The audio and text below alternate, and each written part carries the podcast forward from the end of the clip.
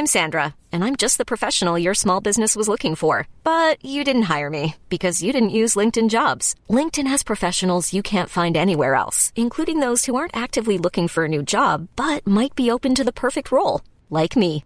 In a given month, over 70% of LinkedIn users don't visit other leading job sites. So if you're not looking on LinkedIn, you'll miss out on great candidates like Sandra. Start hiring professionals like a professional. Post your free job on linkedin.com slash achieve today.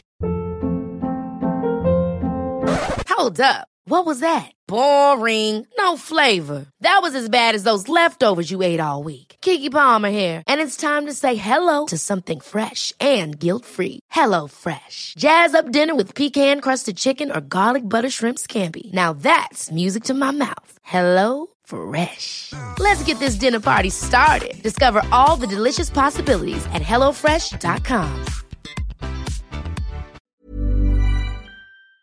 Real spoilers powered by ReviewSTL.com. Warning the following film discussion will ruin the ending of any movie you haven't seen. Example Bruce Willis is dead at the end of The Sixth Sense. See how I ruined it for you? Just like that. Here are a few more. Soylent Green is people! I am the father. Get it? Real spoilers. You've been warned. Broadcasting from the lush but not lavish studios located in the basement of the O'Keefe Institute for Advanced Film Snarkitude, this is Real Spoilers, episode 569. And of course, as we continue to live in a life post new releases, we mine the archives. In this week episode, since we do two a week, you're in for a treat. I put that in air quotes. Dan's not here to make his Yeah. air quotes noise. But uh, as we tackle Batman Returns. And you Right. wouldn't think that this would be on our list of like weird, not needed sequels, but it is. Well, originally, I don't think the idea was to uh, put this. I, th- I think uh, when Tom and I first discussed doing this movie, it was a break from the not needed slash bad sequels. and then and then you watched it again with with adult eyes and you Yes. and you came around Well, Yes. here, well, here's the deal. Like, okay, Batman. I think everyone knows my favorite superhero. I love Batman. You know, comics, movies, TV shows, animated series, number one. But I have never looked at this movie critically before. Yeah. and I didn't. Even, I didn't even try to. But I mean, I'm watching it and I'm paying closer attention. I've got to talk about it on the podcast, and it just it was a completely different experience. I've seen this movie countless times, and this time it just hit me completely different. It's so crazy how different same director, same cast, same writer, same everything. How different 89's Batman is to this. it's because he's like got it's not it's it's, co- a it's a different franchise. it's because he's got juice now right Yeah, that's and, very- yeah. and they they wanted him the first time they were like well we guess you can do this and this time they wanted him back they felt he was the Well, key they- and so they they kind of lost the ability to be able to tell him no Well, yeah, he made him that much money, and he came on board, and he only did it with control over the script. So right so that's the difference. Yikes. Yikes. So, uh, um, before we do all that, uh, let's go around the virtual table and everyone can introduce themselves. This is Joe. This is Kevin. And this is Tom. Quick shameless plugs. Don't forget we're available on Apple Podcasts or wherever you get your podcasts. Be sure and subscribe so you never miss an episode. Of course, check us out on Facebook, facebook.com slash real spoilers while you're there. Like the page, join the group. The group is called the League of Show Sharers because uh, some people are kind enough to share the episode every week, and the people who were kind enough to share it last week are, in no particular order, Laura Connolly Quiddick, Carl Clarkson, Griffin Fox Smith, Travis Tewitt, Brent Smith, who has been an or- ordained minister in an internet fashion, Oh, but now it says, Congratulations. says Reverend Brent Smith. So, Oh, very nice. yeah. Uh, Very regal. yes. Regal. I'm not sure a reverend is royal, but Well, I don't know. Some people think they do. They are. So uh, Chris Sanders, Chris Magic Man, Gabriel Lugo, Tammy Sherman Powers, Tom Comiskey, Julianne Jordan, Chris Williams, Librarian Cynthia, Aaron Marlowe, Lane Levanway, Ralph Tribble, Jason Weesey, and Susan Carlson. So thank you very much for uh, sharing the show. We greatly appreciate it. And of course, don't forget our Patreon, where for five bucks a month you get all sorts of bonus content and you help out, and that is uh, greatly appreciated. So with that behind us, I guess we will tackle Batman Returns. I think Joe and I first, before we get into the movie, though, we recently had a discussion on Twitter with people and several people. Oh yeah, yeah, yes. Who say that Batman Returns is better than Batman '89, and both Joe and I, and this isn't the first time I've had this discussion with people, so I was familiar with it before, but right. I don't think Joe had, and he was shocked no. when all these people came in and they just kept saying, "Yeah, Batman Returns is superior. Batman Returns is the best Batman ever." Like that statement is made. Like all these people came out, and I grew up loving the movie uh, too, but never thinking it's better. Um, but you know, I never thought that '89 was an inferior movie. Like I love that movie. I've gone back and watched that one more times than any of these. 89 is my is my second favorite Batman movie. It's solid. And Joe, After What's that? after what? What's your first? The Dark Knight. Okay, yeah, I would agree that Dark Knight is that's the the ultimate Batman movie thus far. Y- Yeah, yeah. Thus and far, so, yes. and Joe, didn't you and I even go back and do an episode on Patreon for '89? Uh, I think so. Yeah, I think we did. So you should. So for Patreon listeners, you sh- you should be able to go back and find that because all our stuff that we do, the specialty episodes, live on there. So anyway, the point is, uh, we had this conversation online, and all these people love it and and say it's better and the best and all this stuff. And I just, after watching this movie again and watching it through the critical perspective. I just cannot fathom anyone thinking that. Like, No. uh, that's insane to me. I think uh, like so w- watching this movie, and I honestly like I don't know that I've seen this movie since it came out, right? And Were you doing? Re- I I guess you weren't reviewing stuff in what was this? Ninety two. yeah, I would have been 22 when this movie came out. So, Okay. yeah, and uh, so actually I would have been 21 because I it came out in the summer. But uh, Okay. but so like maybe I saw it on VHS, but like it's not something I've revisited in with in any semblance of recent, right? And uh Yeah. and I found myself in like two places on this movie. Like I was enjoying it as a Tim Burton movie, but I was not enjoying it as a Batman movie. Because it's not a Bat. A Batman's in this movie for probably half an hour. Yeah, like he is not in this movie. And, and I, I would, I, as I was watching it, I was messaging Kevin, and I was like, "When does this become a Batman movie?" I was, I was like forty five minutes into it, and there'd been like one Batman scene. Like, And he was in it, and that and that scene is like five minutes. yeah, and it, it was fairly short, and and on top of it, they paid Michael Keaton like. Eleven million dollars, eleven million nineteen ninety two dollars to make this It's a hell movie. of a. It's a hell of a payday. and and only because I think Burton was like Michael Keaton or I'm out, which is also weird Yeah. because Burton was on record for like not wanting to make a direct sequel to the first movie.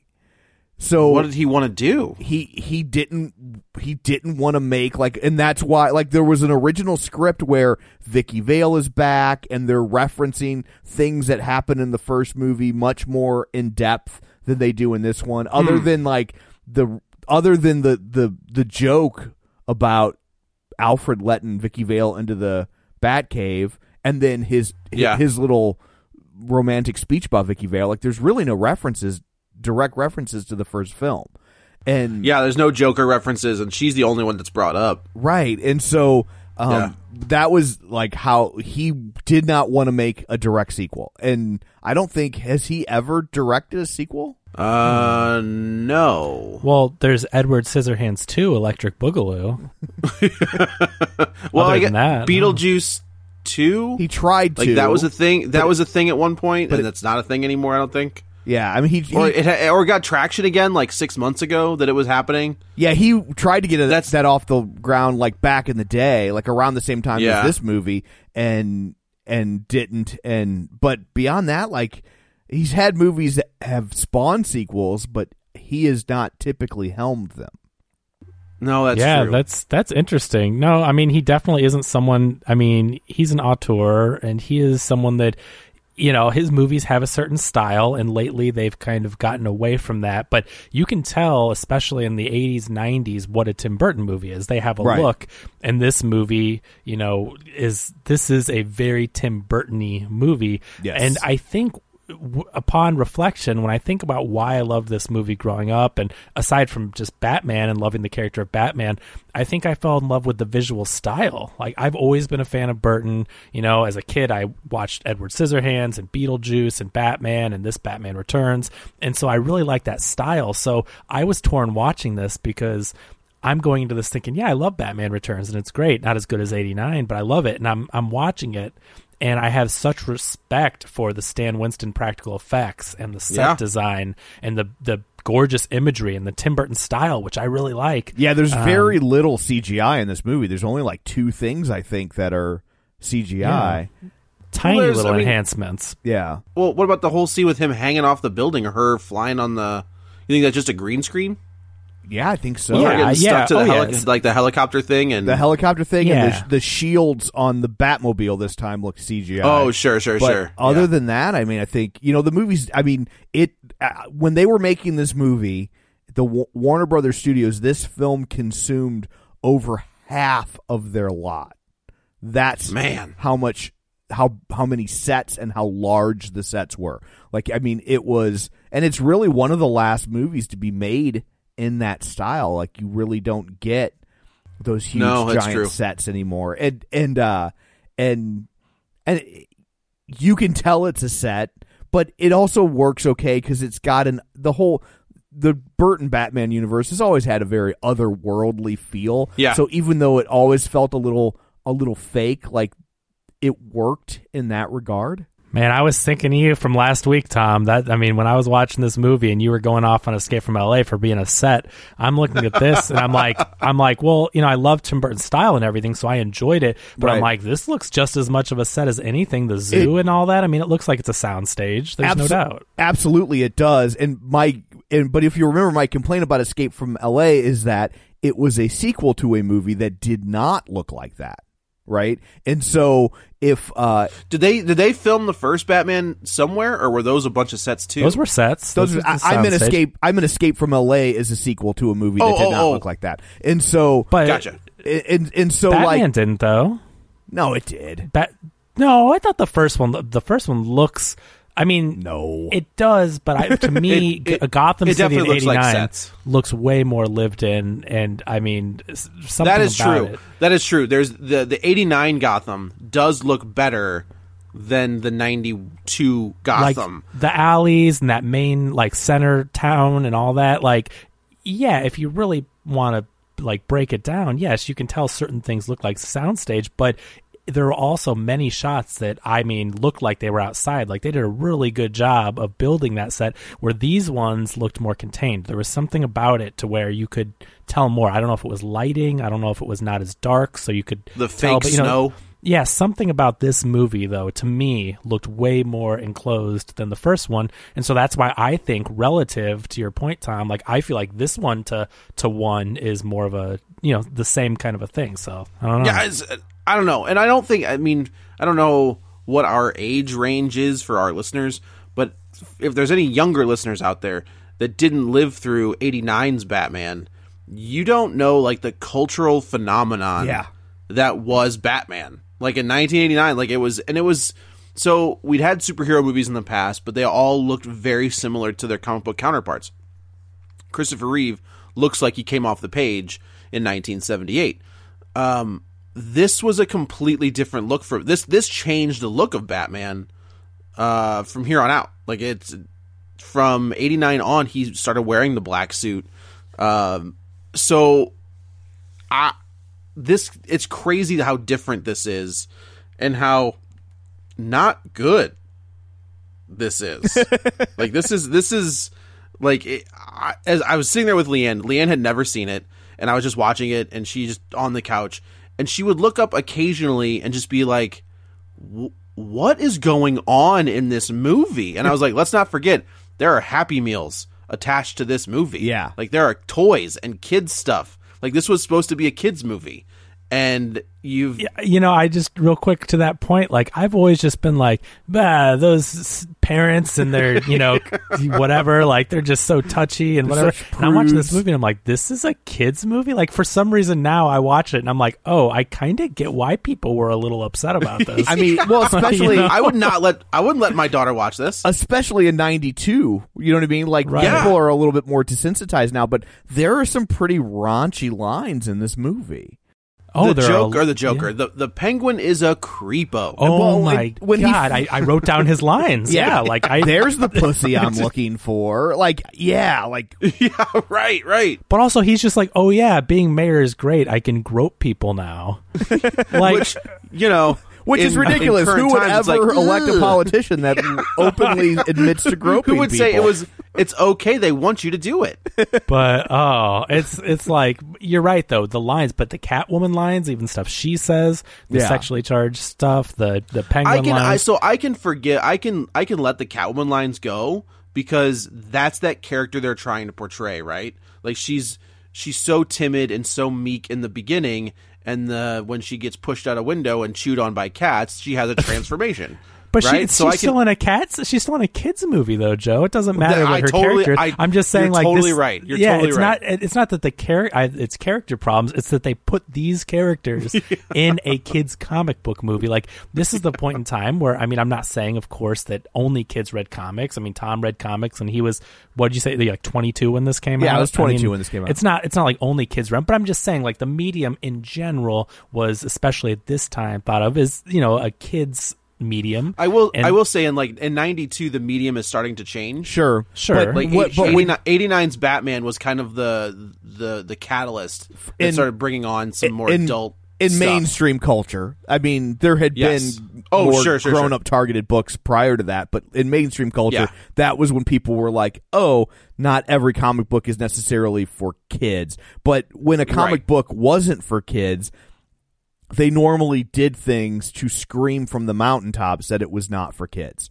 right? Yeah. Or the other way they would do it is, at least initially, is they would put it in a prestige format, which would make it Right. cost, you know, three ninety nine, four ninety nine an issue, which was a lot of money back then. So it pretty much guaranteed that one, it skipped the news rack, and two, Yes. a kid's not probably going to drop five bucks on one comic when he could go pick up. You know, he could get four regular comics for that amount Sure. of money. So That's yeah, like the Dark Knight Returns. The it's not a typical. Uh, I hate this term, but there's no other term. It's it's not a typical, typical floppy. Right. Like it's a the the cover stock is a thicker stock. It's like a card like stock, like it's a, on- different binding. and yeah, it's it's it's not stapled. It's glued, and it's and it's got Right. it's squared off, and then the pages are thicker paper and glossier paper. Back when most comics were still on newsprint, and then Right. and then you started to, s- and then after that, you is when you started to see comics switch from newsprint to a cheaper version of that glossy stock. There was still a difference between actually- the prestige books and the regular ones. DC has gone back to the newsprint. Really? uh, in the last in the last year, and actually I like it more. Like it's not it's not newsprint. It's not like it, it's not uh, that that thinner, but it's definitely a newsprint style page. Interesting. so it's got some it's got some texture to it, which I like. Interesting. Uh, but yeah, so like this, you know, we're sitting there watching it, and yeah, the Penguins got some ridiculous lines. Well, Yeah. the the Uh, whole the the main problem with this movie that I had again, like I like the visuals, but the script is terrible. It's It's awful. not like good, man. The I mean, it is just terrible, and I couldn't help but To, it was cringeworthy so often throughout the movie, and that's what I don't understand about these sequels to successful movies. Like we've talked about this with The Sting Two, for example. If you go back a couple weeks, and it's like you've taken the exact same movie, and this movie obviously the plot isn't the same, but it, you're you're you know in The Sting they take a movie that has a very you know very good movie and a similar plot, and then they yuck it up and they put really cheesy lines in there, and so many sequels they end up having these really cheesy lines. Like i don't understand or like how escape from la even like i mean i can admit even though i like it but it's like you know new york was less goofy and silly than la ended up being. Like why do they have to take a successful movie and turn it into a cheese fest? I don't understand the thought process because the things that the characters said there were so many one liners there were so many weird out of character things that that these you know character said. Oh, you mean like Batman? Batman killing people? Uh, the the right from the beginning. I mean, we, yeah, you he know, sets we the talk- dude if on fire. Yeah, if I want to forgot about the guy on fire. That's I did too because okay, what do I always say, Joe, when I reference this movie? What is the one thing I say? Bomb in the pants. Bomb in the pants. Every time we talk Bomb about Batman pants. Returns, I'm like, yeah, Batman Returns is solid. It's a good Batman movie, but he kills the person. Bomb in the pants. so this movie, like, just to like get even, you know, just like aha, I'll show you move. Like in this first fight scene when these clowns start busting all over Gotham, they there's a fire breather and he like breathes fire in the direction of the Batmobile. Batman's Not like, "Oh, doesn't it doesn't doesn't touch the Batmobile. no, he just, just, in breathes- the direction. Yeah, and Batman's like, "Oh, okay. I installed this special ramp or utility that will spin my Batmobile 180, and the exhaust will set you on fire. If that guy is not dead, he is scarred for life just because he he's cre- he's fire. already he's created his new villain already. Yeah, like that's what I'm saying. Yeah. Like there's a whole backstory. I imagine that in my head of this guy. Like I will get my revenge on Batman. Like th- they're like if he is not dead, he is burned and scarred for life. And like Batman, in my mind, the Batman that I know and love, he would incapacitate him in a way that does not set his body on fire. like why? Why this is Zack Snyder's inspiration for BVS. I, but it's the same. It is Zack the Snyder same. loves Batman Returns. But it's the same concept, though, right? Like you're taking a character and you've got a beloved character with a rich backstory, and you know his character traits and what he believes in and all this. And then you do these things because I don't know, they're quote unquote funny or goofy or entertaining to like. I don't know. It just blew my mind. I, I so again, Leanne's sitting there and she's just like, did did he just kill that guy? Yeah. I like, oh yeah, yeah, he absolutely did. She's like, what is what is happening? I said, I don't know. I I just feel like. You know, sometimes you can see a movie like uh, I don't. I'm just trying to think anything produced by Joel Silver in like the the late '80s, and you're just like, oh, they were coked out of their minds. That's what was going on. Like they were just like, yeah, let's do that and do that and let's do this, and it was just crazy pants. This one, I mean, it's '92, and I just I cannot. We we could we talk about all the time about how directors don't understand the character, and I don't think Tim Burton ever gave a crap about Batman. Well, he didn't care says about it. Batman. Yeah, I mean, he's on He wanted to do the villains. Yeah. You know, like he was all about those villains. The And- villains and this and and the visual style of Batman is what he cared about. Yeah. And and that Batman just happened to be in Gotham. and that's what resonated and that's what made these movies popular too is I mean there's nothing that looked like these movies. Um No, that's very true. And like now, you know, 20 something years on, 30 almost 30, like uh and now very familiar with the work of Tim Burton, like you go back and look at this movie and you're just very much like, "Oh, it's just a Tim Oh. Burton movie." like now I get Yeah. it. Like it's Yeah. not a Batman movie, it's a Tim Burton movie. And it, it it makes a lot more sense in that context and it works better in that context. But uh but as a straight up Batman movie, it it, it leaves something to be desired. it's weird to see the progression of these movies because I always I always did lump Batman and Returns together. Right. Like, they were okay, they're always both- yes, they were always one and the same. Same here. and then they go crazy with Forever and Batman and Robin. But if you look at the progression of this, I think Return I think Forever is better than this. I was just about to say the same thing. I, it's sacrilege. I feel almost embarrassed to say this, but I do think I enjoy Forever better than this movie because Forever at least knows what it wants to be. Like it wants to be a comic book movie. It wants to be silly and campy, and it's trying to appeal to more of the Batman 66 crowd and more of the older comics and and do a kids movie and, and it still is dark at times and, It was trying to thread that needle, right? Like it was, oh, Yeah. oh, And I, th- I think it does thread that without needle. abandoning the, the the the stuff Tim Burton had created and still kind of keeping Yeah. that look and and that tone, but also still having like something for the people that remembered Batman 66 and I think that Yeah. that it is definitely like now again watching these more as an adult than more of an educated film guy like it's definitely a reaction to this movie. And also something to point out uh and not that this is the only way you should judge a film but it also made a ton more money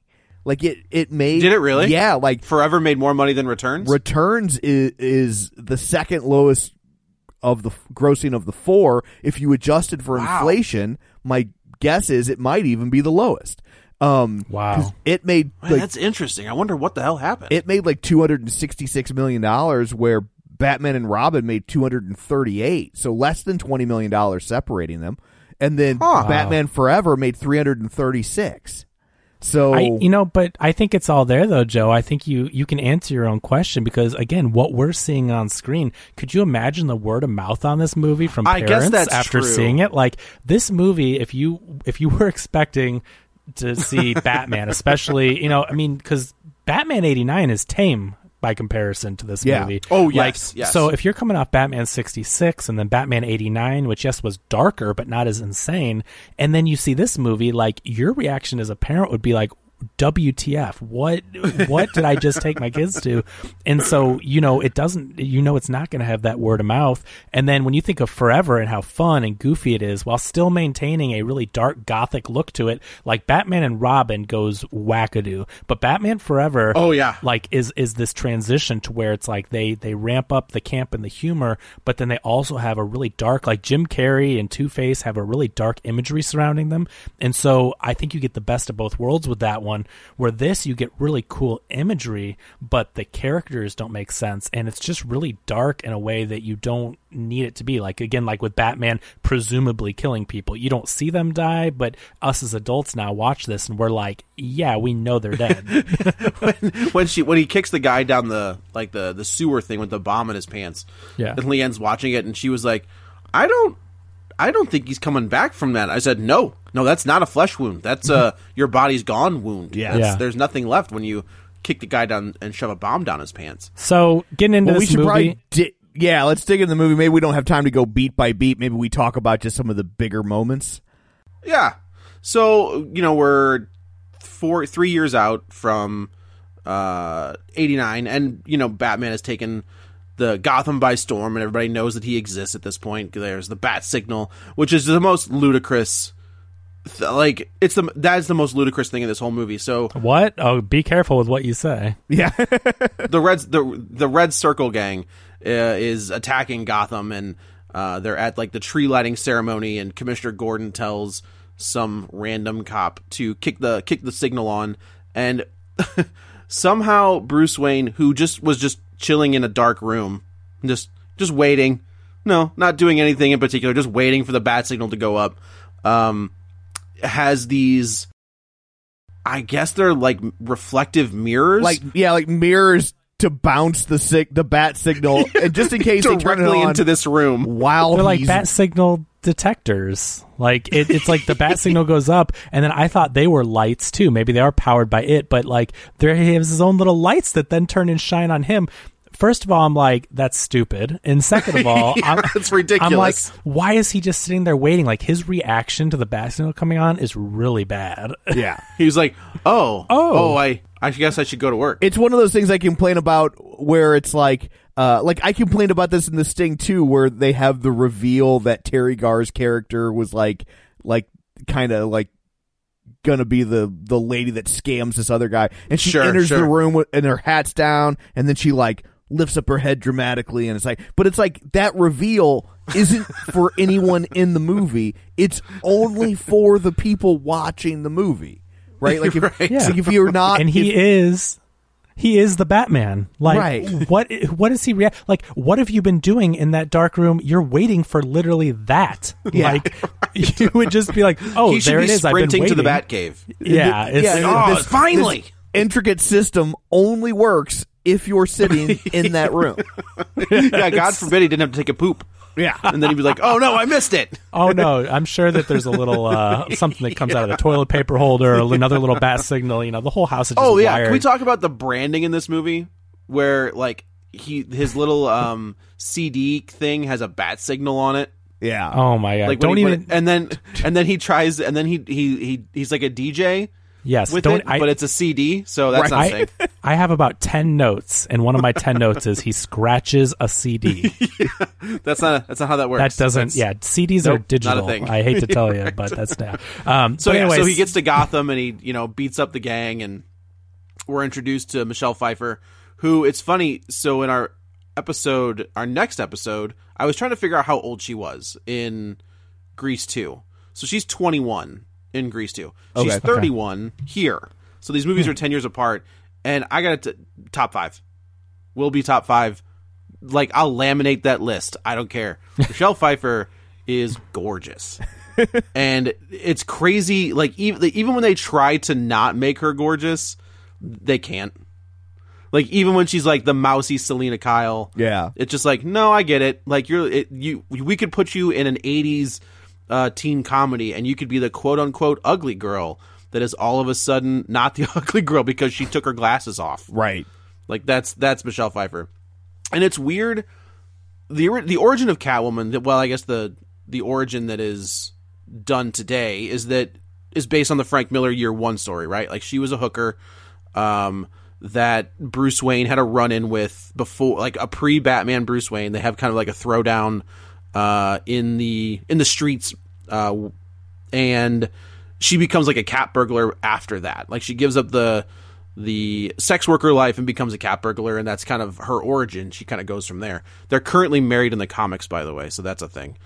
um, but it's just like it's it's just an interesting take on that character, and the fact that it's was going to spawn a sequel that never happened until 2004, Is that when it came out? Right? Right. Yeah. Like that Halle Berry Catwoman was explain it. What do the you Halle? Berry Catwoman was was supposed to be Michelle Pfeiffer.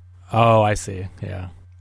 That whole thing was supposed to be that was she was going to get her own movie, and it just Michelle Pfeiffer. I think So it could have some spawned a sequel. You mean? yeah, 'Cause sure, I'm sure, like, sure. Sorry. I'm like, it didn't because I'm like, what are you talking about? well, Well, her that's- origin's exactly the same. That's why they added her in the last shot of this movie, even though that's Right. not actually her. Um, but, Yeah. but that's why they added Catwoman. That la- like they they spent a quarter of a million dollars to go back and shoot To get that, one shot, that one shot of Catwoman popping up at the end because they were like, "Oh wait, we kind of left her dead. Let's not leave her dead and and try and make another one." Even though Michelle Pfeiffer's like hated that costume, she was v- literally vacuum sealed into that mo- into that costume, I- which it Okay, doesn't so- hold up. is easy to believe. Yeah, she she went through 60 costumes during filming. Yeah, Uh, because like like, 60 different variations of a explain that. No, no. How do you wear through 60 of I well, I? I, just, think what it is is it's it vacuum seals, so it's so tight, and then Yeah. there's no way to get it off without destroying it. oh, they have to cut it Oh. off. That, that's that's my theory because I don't think she Okay. was doing anything wrong to the costumes. I think that Right, okay. you know that they, they when these people would design the costumes, they weren't all practical because one of the other big innovations in in these the costumes from Bat between Batman and Batman Returns is that Michael Keaton was like, I want a zipper in it this time because he couldn't because he couldn't pee. And so, No, sure, sure, sure. And so they put a zipper in the crotch so he could so he could pee. that's hilarious. Yeah, and so my guess is they didn't give much thought to hers either, and so yeah, like they were because the other thing is the costumes were I read that she went through sixty of them, but they were like each one was like a thousand bucks, which doesn't My sound God. that doesn't sound all that expensive on the set of a movie like Batman Returns. I guess that's true. I You know guess I that's mean? true. And I and I think Cat, just to I think Catwoman is a character. You know, like when they talk about spinning off the the Gotham universe, right? like Catwoman works. Like that that she could she could play in her own movie and that Oh, would yeah. work just fine. But I don't know if it was scheduling conflicts or what it was, but she never came back to that role. And I I, I just going back to that uh, origin story. I hate this origin story, and Yeah, it's you know you've good. talked about there's much better ones. I like her being a cat burglar. I like her in the animated series being an animal activist. That you know things keep getting screwed over, so she's stealing money and doing crimes to support the animals and try to help them. Like there are so many better origins. In this one, she's an administrative assistant slash secretary. Ha ha ha. Uh, you know, Uh-huh. and and she gets pushed out of a window, and somehow for that- being too smart. yeah, but but she's a secretary that gets pushed out of a window, and when she wakes up, she's one crazy and two knows martial arts and gymnastics. like I don't I don't understand how in any universe, even if like a comic book movie, whatever, I don't care. Like it makes no sense. No, There's no. no, like No. I at least want a comic book. I don't care if like okay, a, a toxic ooze spilled and you have superpowers. Fine, you know it, it gave you powers, it morphed, whatever. But like someone falling does not turn them like in any stretch like that. Just ah, it, I don't know. And- it, it And then getting me. and then getting gnawed on by cats. But then cats Yeah. nibbled on her. Let's not forget that. Yeah. Oh well. so she has that case, rabies, never is what you're saying. yeah. Okay. Uh, She's rabid. yeah, that makes so way more sense. She's she is totally rabid. Yeah. Um. So yeah. So then, of course, in the beginning of the movie, we have uh, a strange cameo by a p- very recently busted Paul Reubens. Like I feel like this is very er, like this is right after he got busted in the porn theater. Oh, I don't remember. I I love that casting though. Uh, I think it had been a few years. Had it? Yeah. Okay, so Paul Reubens and uh, who I thought was Sandra Bernhard is not Sandra Bernhard in this movie. But this Uh, was play the- definitely like the first major thing he popped back up in. And That's what I thought. Okay. Yeah, and and uh and this well, he had a really nice appearance at the MTV Music Awards as Pee Wee Herman uh right after it occurred. Okay. Where he pops up and he's like it's just the lights go up at the MTV Music Awards and it's just Pee Wee Herman on stage by himself and and the crowd goes crazy and then he just goes and I can't do the Pee Wee Herman voice. I'm not going to try. Yeah, but fine. he's like, "Heard any good jokes lately?" And then like and then the crowd just goes absolutely crazy and then and then that's pretty much it. But this is the first thing that When he was, Buffy the When was Buffy the Vampire Slayer the movie? Uh, I'm not sure. Because I mean, he's got a he's a he's the he's a supporting actor in that for yeah. sure. So yeah, it was 91 when he got arrested. So it so and, Okay. and this was definitely uh this was definitely Tim Burton um Doing his buddy a favor. doing his but I mean he Pee he owes his career to Pee Wee Herman, right? Like Yes, and Yeah. so- absolutely. and Love that movie. Yeah, Pee Wee's so Big like Adventure's great. yeah. And then Buffy the Vampire Slayer was was 92. Okay. And, and, oh, it's uh, the same year. Yes. Okay. Yeah. And then he was in I lo- Blow right around this time too, wasn't he? Oh. Blow, I didn't no, realize. Blow is 2000, I think, right? yeah, I was was working it? at Blockbuster. I mean, when this is came out, so way it's like before 2000, Blow. 2001. Oh, okay. Yeah. So, but anyway, I, I love that casting, and I love that uh, in the TV show Gotham, he comes back as the Penguin's father. Like that's Yeah. a Yeah. brilliant uh, Yeah. casting. as again garbage there. as that show turned out to be, but it didn't. Uh, it was garbage no, it in the did. beginning and turned out to be better. That's it, it. Started off slow, but that's the problem. Is if you stuck with it, that show is pretty legit, especially for Batman fans. I mean, they go deep. There's a lot of deep cuts in there. Like, I mean, I don't know. I really appreciated it as the show went on, but that casting was great. But anyway, back to the movie proper. So Yeah. the clowns attack the city and they basically lure Max Shreck, who Max Shreck, played by Christopher Walken. okay, okay, okay. Can we talk about his son just real quick? I mean, you you can, but it's got to be quick. You know, you know that he is doing like when every anytime Chip would talk, Yeah, he talks just like The Christopher ac- Walken. Yeah. the actor's doing the worst Christopher Walken impression I've ever heard. well, I mean, yeah, he's talking. Yeah, but uh, And I was just like- at one point, I was like, "Is he? Is he doing a Christopher Walken voice?" Well, And then he yeah, that's I was what- like, "He is." That's so. Yeah. That's so I- stupid. I, yeah. So, but uh, that actor played Zangief in Street Fighter the movie. He also played Superman in like uh, a fan film that I remember seeing. That's funny. But it's, But- it's yeah, it's, very, not good. So the thing is, again, going back to Tim Burton's script changes, that character of Max Shreck was supposed to be Harvey Dent. Yeah. Wait, So they Tim Burton's like, no, you know, he's trying so far to steer away from a sequel. So they wanted to change it into this whole different plot, and then they were probably like, well, you can't do that with Harvey Dent. That's just that's way too far off base. So, so yeah, they were gonna have the Joker kidnap Harvey Dent, or not the Joker, the the Penguin. No, this is was a different a plot. different it's thing? it, was a different Got it, script, got it, and got it, Burton's got it, like, got it. no, we're going to go this crazy direction of this industrialist. We don't want this other subplot, and so they just changed the Max Shreck character doing the other thing. Or, I'm sorry, they changed Harvey Dent into Max Shreck, and then made it this whole business type. Got it, you know. gotcha. and then at gotcha. the at the end, Catwoman was going to do something that turned him into Two Face.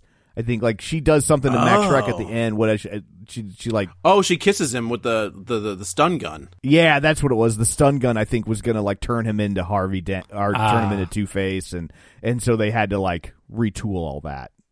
Low key, uh, Harvey Dent, Two Face is my favorite Batman villain. Okay, More than the. Jo- Oh. I love that. I, I love that character. He's he's great. So the the clowns and all that they they uh they corner Max Shreck. He goes into an alleyway and they have a sewer grate that I guess they can control every sewer grate because he walks onto a Yeah, random sure, why one. not? Like how would they know he would do that? But okay, so he falls down into the sewer and then this is where the penguin kind of ex- it's the first time like everyone's heard of this penguin creature, but no one's really ever seen him, and so he knows the stories and he sees that he's got the isn't it the red triangle gang And this? It's not circle. Oh, it is the? Red Triangle Okay, Gang. You're right. So the- yeah, he's got right, you're right. so he's got all these clowns, and they mention something about there's a story they bring up in this movie that there was uh, Batman, I guess, and Alfred are sitting in the back. Bruce is doing research on on him and finds like a, a freak show. a freak show, and, and they said that oh, this guy disappeared before the police could question him. So the Penguin is being set up as this underground, literally sewer crime boss with a uh, circus freaks that came from that freak show. Um, and so he explains this whole thing to to Max Shreck, and that's how he gets Shreck on board. Is that he basically. I guess blackmails him or whatever. He's like, I've got yeah, all because your he, so he has like yeah, he's got like a bag full of uh Max's. Santa. What It's what does he say? He says uh one man's trash is another man's treasure. So he's got like a a thermos full of like nuclear sludge from one of Max's clean energy plants. Uh, he's got like a contracts or something about I don't know something that he taped back together. And then he's got the hand of Max Shreck's partner, Yeah. and like he pulls out a severed hand in a kids movie. yeah Yeah. Like it's just it's just more stuff on top of stuff where Leanne's like, "What is going on? Why is he shaking hands with a with a severed hand?" I said, "I don't know." Well, on I top of that that, another thing I questioned this movie was like, okay, because I'm like, what the hell does Max Shreck and his company do? Does he run a department store or does he make power know. plants? Uh, I, because I'm like, fa- It's a legitimate I think one of my favorite nonsensical lines where is where he's like, "This power plant will be my legacy." yeah, to Yeah, leave to like- my son. Yeah, Right. like what? Even even Bruce like- Wayne's like, "What?"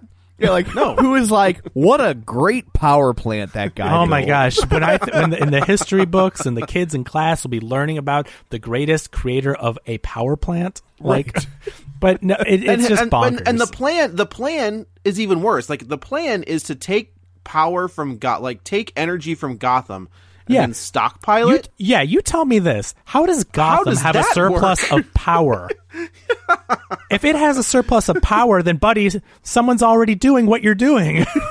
It's got a surplus of power because nobody turns on lights. but but like it's the stupidest and that's what I'm saying when you go back to the script it's not just the one-liners it's not Yeah. the bad characterizations it's the terrible plot and the terrible like the things that they're doing make no sense even by comic book standards like this is getting into like Lex Luthor tax real estate schemes territory Yeah. so where you're just like what the hell are you trying to do and so it just uh, it it was every little bit of the script and plot of this movie it just kept getting to me because it was nonsensical. None of it made sense. No, none of it did. So, you know, basically, um, it turns out that the mayor won't go along with Max Shreck's plan. Bruce Wayne won't go along with Max Shreck's pro- Mac Max Shreck's plan. Um, Of course not, So- because he's like, yeah, I'm No, a it's billionaire, ridiculous. and you would like to store power because if it's somewhere, that means it's already stored. So you would like to store power from other stored places and call it a power No, plant. Like, how? Tell me how you're going to make money from this again? you're well. That's a yeah. Um, Yeah. So also, let's not forget that they're having an election in December. yes, But at least they address it though. They do the, address pengu- it to the their penguin's credit. line where he's like, "Don't elections happen in November?" And this Yeah. is late December. He's like, "Yeah, yeah, yeah, yeah, yeah. Don't worry about it. We got it. We got it. We got it." Yeah. so yeah, so Max decides to uh, back the Penguin as mayor of Gotham, which is a comic book element. Like that's always been a thing. Is that the Penguin uh, has kind of been at the epicenter of a lot of crime, like with the Iceberg Lounge. He's kind of in the know all the time. He's a crime boss, but I think at one point he does. Maybe it's in an alternate. Com- I don't know, but there is a, there is one comic where he is the mayor of Gotham. sure. Uh, Well, and that happened on the TV So- show on Batman sixty six. He runs for mayor. oh, is that right? Yeah, Okay. It happens a lot. I'm pretty sure he does it in Gotham, the TV show. Like that's been a reoccurring. You know, that's yeah. Oh, you know what? It was the Batman Earth one. Like that's what it, uh, Geoff Johns Gary Frank graphic novel, and he's the reason the Waynes are dead in that book. Mm. Like it's uh, Thomas Wayne was going to run for mayor and uh, unseat and clean up God. It doesn't matter. Um, so yeah, so now they've they're on a collision course with each other. The Catwoman ends up like joining the Penguin for some unknown reason. Like I don't really know what her beef is with Batman. Like he didn't.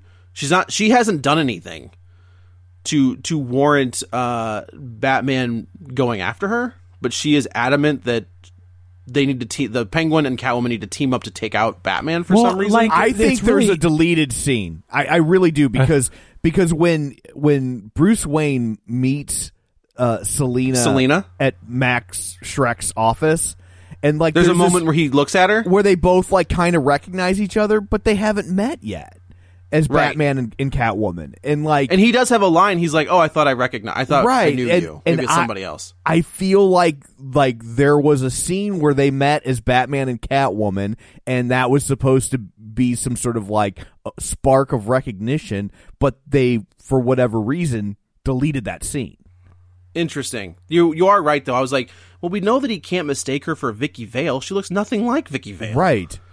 They're two totally different women. the only thing they give us in this movie is that whenever she stops a crime in the alley after being recently anointed Catwoman, uh, she stops a mugger in an alley with a woman, and she takes him out in a very uh, br- Yeah. bloody scene. Again, like her Oh, yeah. scratching his face and blood coming on the, Every yeah. time something happens, I looked at my I look at my wife and I was like, "Kids movie." Yeah. So I, I was like, wow. Uh, but anyway, but then the woman's like, thank you so much for saving me. And she's like, this is your fault. Like, you're always waiting around for Batman to save you. So Right. apparently she's mad at Batman for making people wait for him The- to save them. The problem with with the whole Selina Kyle subplot, how she treats this woman in the alley who's being sexually assaulted, how she interacts with the answering machine, how she interacts with Max, Max Shreck, how she behaves when she gets.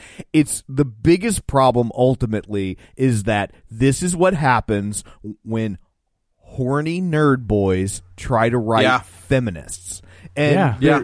this is what they th- and they, they and like they're not trying to insult feminists. I really don't think so. I think they think they're writing this strong female character and for the time I guess they were. Well, I think, but wasn't she kind of wasn't? I mean, the whole Catwoman, hear me roar, all that stuff. Yeah. Like, wasn't that kind of a cultural thing?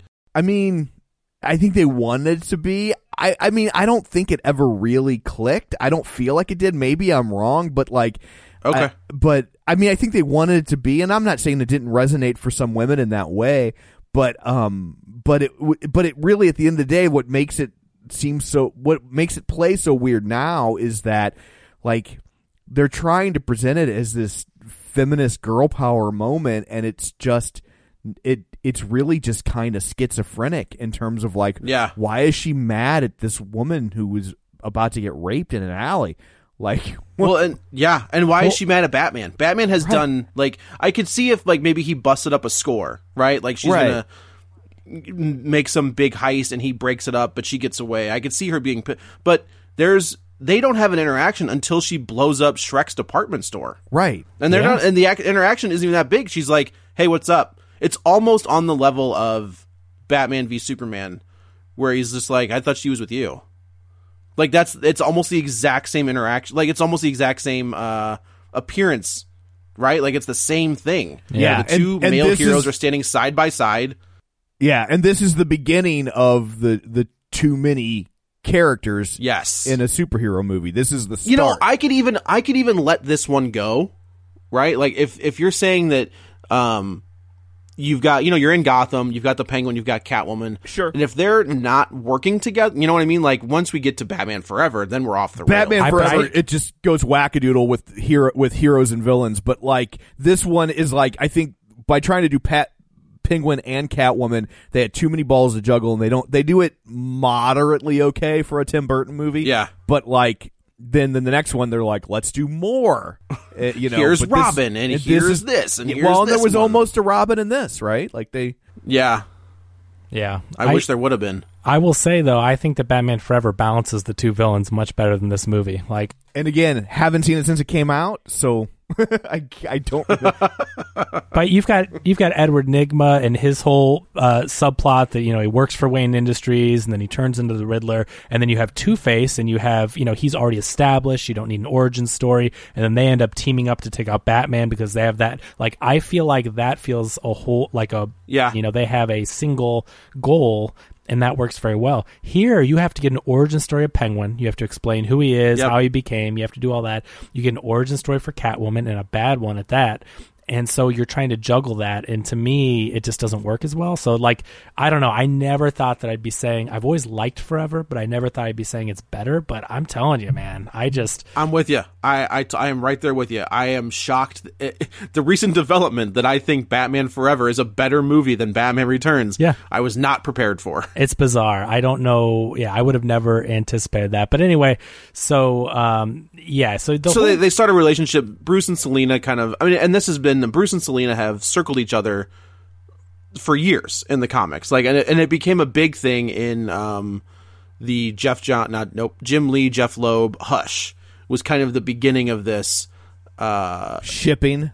Bat, yes, the shipping of Batwoman or Batman and Catwoman, and the, it's carried over for since then, and that was 2004, I think, is when that comic came out, and they finally pulled the trigger uh, and got you know got them married, and you know now they have, and actually I like their relation, I like them together, like I th- I think them together yeah. works. I really like it. I like it too. And I, again, going back to animated series, which I think is just the best Batman. I guess that's true. They kind of they they they flirted around that Yeah. too, didn't they? But I love the fact that you get a Bruce and Selina relationship and you get a Batman and Catwoman relationship. I love the idea of those two things living separately and them not knowing. Yeah. And, and, you know, I just think there's something really cool about that dynamic.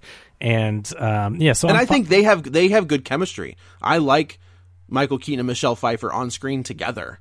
Like I think they work together very well. Sometimes you get you know like I think um, sometimes you put people in movies that they're supposed to be couples and you're like no they're not. Like they don't even like each other. You know. I, I think it's so like they at least work. It's just weird. I think the whole. I just think she's very, uh, you know, I just think she's unstable, and I don't understand her motivations, and it's just weird. That's the main thing. And No, you're and- not wrong. And speaking of love interest in a film not liking each other, we will see that in our next film. oh, buddy, Little teaser you ain't there. kidding. so basically, the whole thing is just you know, uh, Oswald Cobblepot is you know the Penguin is running for mayor so he can push Shreck's agenda. Uh, Catwoman is going after Batman for God knows why. Penguin's trying to take out Batman because Batman wants to stop Cobblepot. He he knows there's a connection with his research to the uh, Triangle Gang and uh, Penguin. So they're all running around circling each other. There's lots of bad stuff that happens. Um, Yeah. But, you know, in the end, Batman ends up getting uh, the Penguin because the Penguin. Okay, well, backing up a second. So yeah, you gotta explain this. let's let's go to the second circus attack on Gotham City. So this is where we get bomb pants. This is where we get the Wilhelm scream. Yeah. So the clowns are once again attacking Gotham. Uh, Batman has parked his Batmobile, and this is where you get that CG shield that goes over it. Somehow, Did you have this toy? Did you have this toy? Uh, I only had like the regular Batmobile. I don't think I had one with sh- the shields that went up. The shield it did it didn't go up. It was a plastic cover Oh, you just that you would put over. Yeah, you set it over the Batmobile. That's funny. And it, and it and it was the shields. That's what that was. So the fact that underground sewer clowns can hack a Batmobile, yeah. I've got a problem with that. And then they can also rig it up to be controlled by a kid's 25 cent vibrating like car that would be in front of a Yes. Kmart. They have Correct. wired that up in a trailer for Oswald Cobblepot to drive the Batmobile around, and then they make it they make it look like Batman is running people over and killing people around Gotham. And so this started making me think like this is the first time that I can remember and I didn't even know it was this bad, but like the you know, oh Batman is bad. Like they keep trying to frame Batman. And then yeah. I feel and like I love how the people of Gotham immediately turn on him. yeah. Just without it, don't don't question it. He's like, no, he's a bad guy now. Yeah. And the only reason that all of this gets wrapped up like in a hurry, you've got all this leading up to them. they keep framing Batman, and then he is like video messaging Batman in the Batmobile while he's controlling him, and he basically gives up. He's like, "Ah, sucker, I'm gonna make everyone you know think that you did this, and I'm in, and they're a bunch of suckers." And he records that message on the video screen, and that's what later he ends up playing on broadcast television, and he does the scratching of him saying, "I'm gonna play these fools" or whatever, and like uh, a heart, like a heart from hell. yeah, and that's basically the Yeah. whole. That's the downfall of the entire plan, the entire movie. He has to retreat to the sewers, and you know, showdown. Yeah. So then his his his plan is to kidnap the firstborn children of Gotham. And we all know today that would not end someone's political career. yeah. Right. but yeah, then again, Batman- talking about getting dark, Joe, like you just said, he's like, yeah, Yeah. well, you know what? I can't be the mayor, so I'm just going to go murder every kid in town. Every firstborn child in there Gotham. is We're gonna so them the much sludge. There is so much biblical stuff in this movie. Um, Yeah. Yeah. with the whole like murdering of the firstborn child, he gets set a, he gets set adrift on a river like Moses, and then it's Yep. thirty three years Three later, years which, later, I which is noticed how old Jesus was when he died. Like it's like there's it's I'm just like what are what are we establishing here? Like Yeah. It's it's very odd. I will also say it's one of it. It might be the only Tim Burton movie where the weird outcasts are the villains. Oh sure. Yeah, that's a Yeah. good point. That's I mean, true. I think well, that's I don't, I don't. I don't. I think in '89. I mean, Batman is the outcast. Right. And the Joker. You know, like so that makes sense. Yeah. Like the Joker is They're like two sides of the same coin. Like we see that all the time. But- Right. But, uh, Right. uh, but like. I mean, in any of his other movies, Edward Scissorhands, everybody thinks he's because he's different and weird that he, they can't they, they they don't like him and they don't trust him and blah. And where in this one, like, I mean, they basically throw away Penguin as a baby because he's weird looking and he eats a cat. right. Um. I mean, you know, But, it's not uh, so bad. Yeah. But but he stays a villain. Like there's no redemption story. We're not supposed to secretly be rooting for him and judging the other people who don't like him. It's it's Right. It's a little off brand for. for It Tim is. That's true. That's You- very true. I wish they could have just made Penguin misguided. You know, instead of him being a villain and him Right. controlling a gang of clowns and trying to murder people, like if they would have had Penguin be misunderstood and actually become mayor and think he's doing good, but honestly, you, like you said, he's just a villain and he's crazy. We find out that as soon as things don't work out for him, he just wants to kill all the kids in town, and it- it's Children of Gotham. like he's like, yeah, I mean, because he's not just like, oh yeah, we will kidnap them and ransom them. He's like, no, we will kidnap them and drown them. right. Yeah. Right. And I do like even the one clown's like, oh man. Right, he's little- the voice of that's a little reason. tough. Yeah, fat That's a little clown. tough. yeah, fat clown. That's his name in the credits. So, He's yeah. Fat Clown. Is it really? Yeah. That's hilarious. Uh, so Batman thwarts that plot and he gets the kids safe. Uh, oh, I love the and note that he drops off. I told Leanne, I was like, why did he draw his symbol and then write Batman on the bottom? like we know who it was. You could either done the symbol or the name, either or. Sorry. But no, he decides to That- he but- decides to take his time and monogram it. I think Bob Kane wrote that note. That's Bob He Kane's did. handwriting. It's his. Uh, it did look like his handwriting. it's Bob yeah. Kane's letterhead. Yeah, that's why. Because when he used to do autographs, he carried that around. It was that letterhead. But but still, like in the movie context, it's Yeah. it's silly and weird. Yes. And then like yeah, like sorry, the kids will not be showing up. Signed Batman. Right. Uh yeah, so then the the plot turns out that he's going to take all of his penguins and they're going to go to the Gotham Center and blow it up Got to give it to with him. his penguins. uh, you know, Stan Winston practical effects mixed Yeah. with real penguins. They they Yeah. had real penguins on set for the entire production. They flew them in. You know, they had a they chilled everything. He's they said uh, that the, it got to be like over hundred degrees outside, and they would cool down the studio to like thirty four degrees for these penguins. I mean, they the fact that they would do that and go to those lengths for their appearance king- in the they were- background of this movie. Yeah, they were because they were king penguins. Like it was a very Yeah. specific type of penguin they were they were looking for. But you know, that's one of those things again that like even though I, I think that this script is garbage and I really don't like this movie anymore, this is like with Escape to LA, I really appreciate the practical effects. I appreciate the production value. Like hats off to everyone that designed this movie that that, you know, worked on the look of it because again, it's a great looking movie and it's great looking effects. It's just garbage uh, you know, a garbage script. Yeah. It's fun to watch, but not to listen to. Yeah. And Yeah, also, oh, man, you ain't because I forgot it earlier, I would like to know why Batman's bat suit can stop bullets, but a sewing needle can go through his suit. But he can also rip rip the mask off like it's putty. Yeah. So Yeah. just these Yeah. are all just questions I have. And it's it's weird. I actually like this suit more than 89's bat suit. Yeah. Like it just looks like it has a little bit more mobility. It's It does I've have more decided that if they're mobility. gonna- It it does. Yeah. Like, yeah. I've decided that if they're gonna for Matt Reeves Batman, if they don't set this in like the snow, I'm gonna be pissed because I don't know why, but that aesthetic of Batman in the snow, more so than like rain, I Yeah. think is very cool. I don't know. Maybe it's just like the contrast of colors to the Yeah, you know, I- the white to the black of his suit. I think it's Yeah. that. Like it, it it's just it's a it's a lot more visually appealing, and it and it Yeah. highlights the suit instead of hiding it. Like rain, Yeah, tends to to blur it where the the black and white. Like I loved the the the Christmas time look of this movie. Oh yeah, yeah. yeah. I'm right there with Yeah. you. I totally agree. Well, let's So not they- forget they go that to this- Batman wears Air Jordans in this movie. Yes, instead of boots. Yeah, Instead of boots, he wears black Jordans, and they just have like a shield on top of them. Yes, that's that, that's that's definitely like Michael Keaton. Like I'm not wearing those damn boots. yeah. like that's I, I'm not doing it. I think a lot of it is is about him being like, I was miserable. yeah. Yeah, yeah, I'm not I mean, doing that. He again. said flat out he made this movie because he was trying to buy some real estate, and they were he didn't want to do it, Well, I'm sure he got it. and they were like eleven million dollars, and he's like, okay, you got me. All right, Yeah. you win. Danny DeVito made the movie. I guess I, I read that he was uh, in the press for a year, supposedly cast as the Penguin. He said before anybody ever actually called him, and and that he wasn't sure if he should take it, but he's really good friends with Jack Nicholson, Yeah. and Oh, and so if you remember, they they were worked together very early on in both their careers in One Flew Over the Cuckoo's Nest, and then Yeah.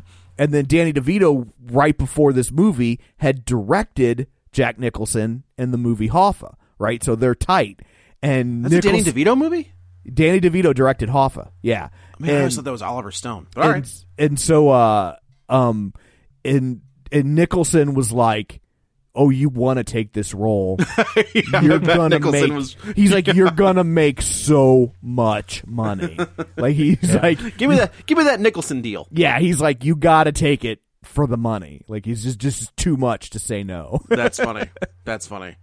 Oh, you know, um, bef- before we wrap this up, though, like, just I, I had my notes I forgot to mention earlier when when he's remote controlling the Batmobile. Like, there's lines in here like maybe this is a bad time to mention this, but my license is expired. Like, Right. Penguin, you lived in the sewer last week. You don't have a driver's license. Like, they they put lines in here to be funny, but they're stupid. Like, that's the example of the level of writing that went into this movie. Or lack thereof. Yeah. yeah Uh, yeah, really so they, they go to this Christmas ball, and this is where they get the the reveal that they say, you know, Bruce and Selina say the same thing they said as Batman and Catwoman. They realize who they are. I do like the line where he kind of pulls her in close, and she's like, "Does this mean we have to start fighting?" Yeah. like I, that that line kind of worked for me. Um, they both they both had a mother named Martha they did, yeah, right. The only good thing about this scene is that everyone's in costumes but them. That's a smart Yeah. move. Yeah, Yeah. I like that a lot. I would agree. uh, so now all hell breaks loose. Turns out that there's a fight in the in the bottom of the Gotham Zoo where Batman has to talk Catwoman out of killing Max. Uh, which again, like that makes sense. Like even Le- Leanne goes, "Why is she so mad at that guy?" And I was like, "Well, he did knock her out of a window. Oh, like, that yeah. That's the a most- legit a legit reason to Yeah, be mad at it's somebody." the most reasonable thing in this Uh, movie for sure. so Max, you know, shoots Catwoman. This is the, you know, she's counting down her lives as he's pumping bullets into her in a kids movie. Yeah. yeah Just putting that back out there. Uh, and then, of course, she kisses him with the with the stun gun from earlier in the movie. No, it's not the Uh, stun gun, right? Doesn't she pull down electrical wires from? She grabs. she a- holds on to the she holds on to the wire, and she's also got the stun gun. Oh, okay. Wow. The, it's it's one big thing. Okay. Um, the whole thing blows. You know, the whole place blows up. They can't find Selina. They find a charred a charred zombie body of Max Shreck. uh, kids movie, Happy Meals, toys, all of that was attached to this movie. Uh, Bruce Wayne leaves. The they see the the he thinks he sees Selina like jumping into the streets. I thought he sees her cat. He jumps. No, he sees her shadow. Oh, okay. And then he stops the car, jumps out, and then the cat kind of like rubs up against him. Oh. Uh, they Merry Christmas, Mr. Wayne from Alfred, and then the the last reshot scene is the the bat signal going up, and then Catwoman's head popping up. Yeah. Uh, and that's how this movie ends. This I I I cannot believe that I have flipped on this movie. I'm I'm I'm with Batman you, man. Forever is a is a better movie than this. It's it's crazy. I wouldn't have thought it ever. And I will say probably my favorite part of this movie again aside aesthetics aside and everything but plot wise and script wise the fact that that Bruce calls out Alfred for letting Vicki Vale into the Batcave. Yeah. That's, That's the a- best thing twice that Twice. happens. That is a great piece of fan service. Yes. Absolutely. Yeah. yeah. And other than that, like there's not a lot of redeeming qualities about this movie. It's it's cool, kind of cool that he gets to be funnier. yeah, but I, Michael Keaton kind of gets to flex his, his comedic chops. A little bit. yeah. but I will say you, I'm a big believer that you have to take a movie in its a historical context of when it was released, and like, and and I, and I was certainly disappointed in this movie when it came out. But I will also say that like. You didn't get movies like this very often back then, and- Yeah. and, to get a Yeah. movie like this with so much money thrown at it to, to look this good with with a list actors in it like that that was unusual like now we we we are very spoiled eh, for these kind of movies right now um and so it's like when when you watch this movie in real time i i, I don't know that real time being 1992 i don't know that Oh, your, sure, sure, your sure. reaction would be a, as negative as it is currently I, I agree with you. I just I think there's two sides of the coin. Like yes, people were craving comic book movies. Like they were desperate to get something, and these Right. Burton movies delivered w- to them. And the first one's amazing and still holds up. Though this one, I think at the time, like you said, you'd be more forgiving because you were just you were hoping for anything that would that would give you these characters and this type of action. But you know, at the same time, while this movie may have been more acceptable at the time, it doesn't hold up. it does not age well no Well, I mean, so uh, well to your point, Kevin. Like I'm just thinking about Overboard, Yeah. right? Like that movie at a, at a time is is very funny and it's and it works. But when you look at it in 2020 eyes, uh, that's kidnapping Right. Yeah. Like that's and, and and sexual assault. Like it's it's not okay. it's weird how some movies that were considered so good and then you can say like oh they were a product of the time but some movies are a product of the time and they work and some movies are a product of the time and they don't and i think this definitely falls into the latter character where it just it just doesn't hold up No. and it's a shame because you know it's it's a movie that i really i really enjoyed and really cared about Yeah, I think this may have been the first one that I saw. I didn't. I my parents refused to take me to 89's Batman. Yeah. because it looked too dark, and they're like, "Oh no, no, no, absolutely, Jack Nicholson, no way, absolutely not." But I remember seeing for returns in theaters and being like, "Yeah," and then watching it last night, I was like, "Oh no." Yeah It made, it made me feel so old because like my parents refused to take me to 89 Batman because I was an adult and could drive myself. No, you drive yourself to that movie, yes, Tom. I did. I did. Uh, well, uh, I guess uh, I guess that's it for this one. Sorry if we destroyed your childhood. Um, Yeah. well, Sorry, I guess man. let's go around the table and everyone can say where to find them. This is Joe. You can follow me on the Twitter at Joey Butts B U T T S twenty one. this is kevin follow me on twitter at kevin r brackett And this is Tom. You can follow me on Twitter at Reg- Roger Kubert or on Facebook at Facebook.com slash Tom O'Keefe. You can find the show online, Facebook.com slash Real Spoilers. While you're there, like the page, join the group. Be sure and uh, chime in when we post the episode and talk to let us know if, if you've revisited the movie and if you agree or think we're just super jaded. Because it it could be either. It Yeah, could be either or, Yeah. right? So, uh, and of course, uh, our Patreon at patreon.com slash real spoiler. So, uh, coming up with the next one, we will, uh, tackle, uh, a movie that we went into thinking it was a misbegotten sequel. Kevin actually picked Batman Returns because he thought we were going to not dislike it. That's a shame.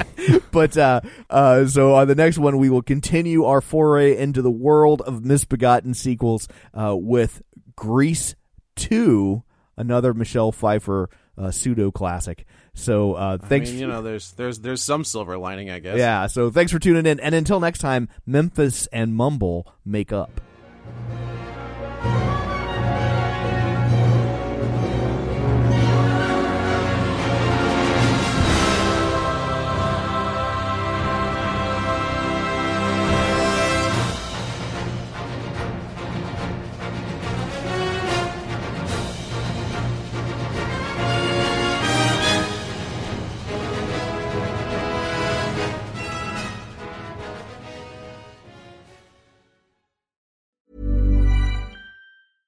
Ever catch yourself eating the same flavorless dinner three days in a row?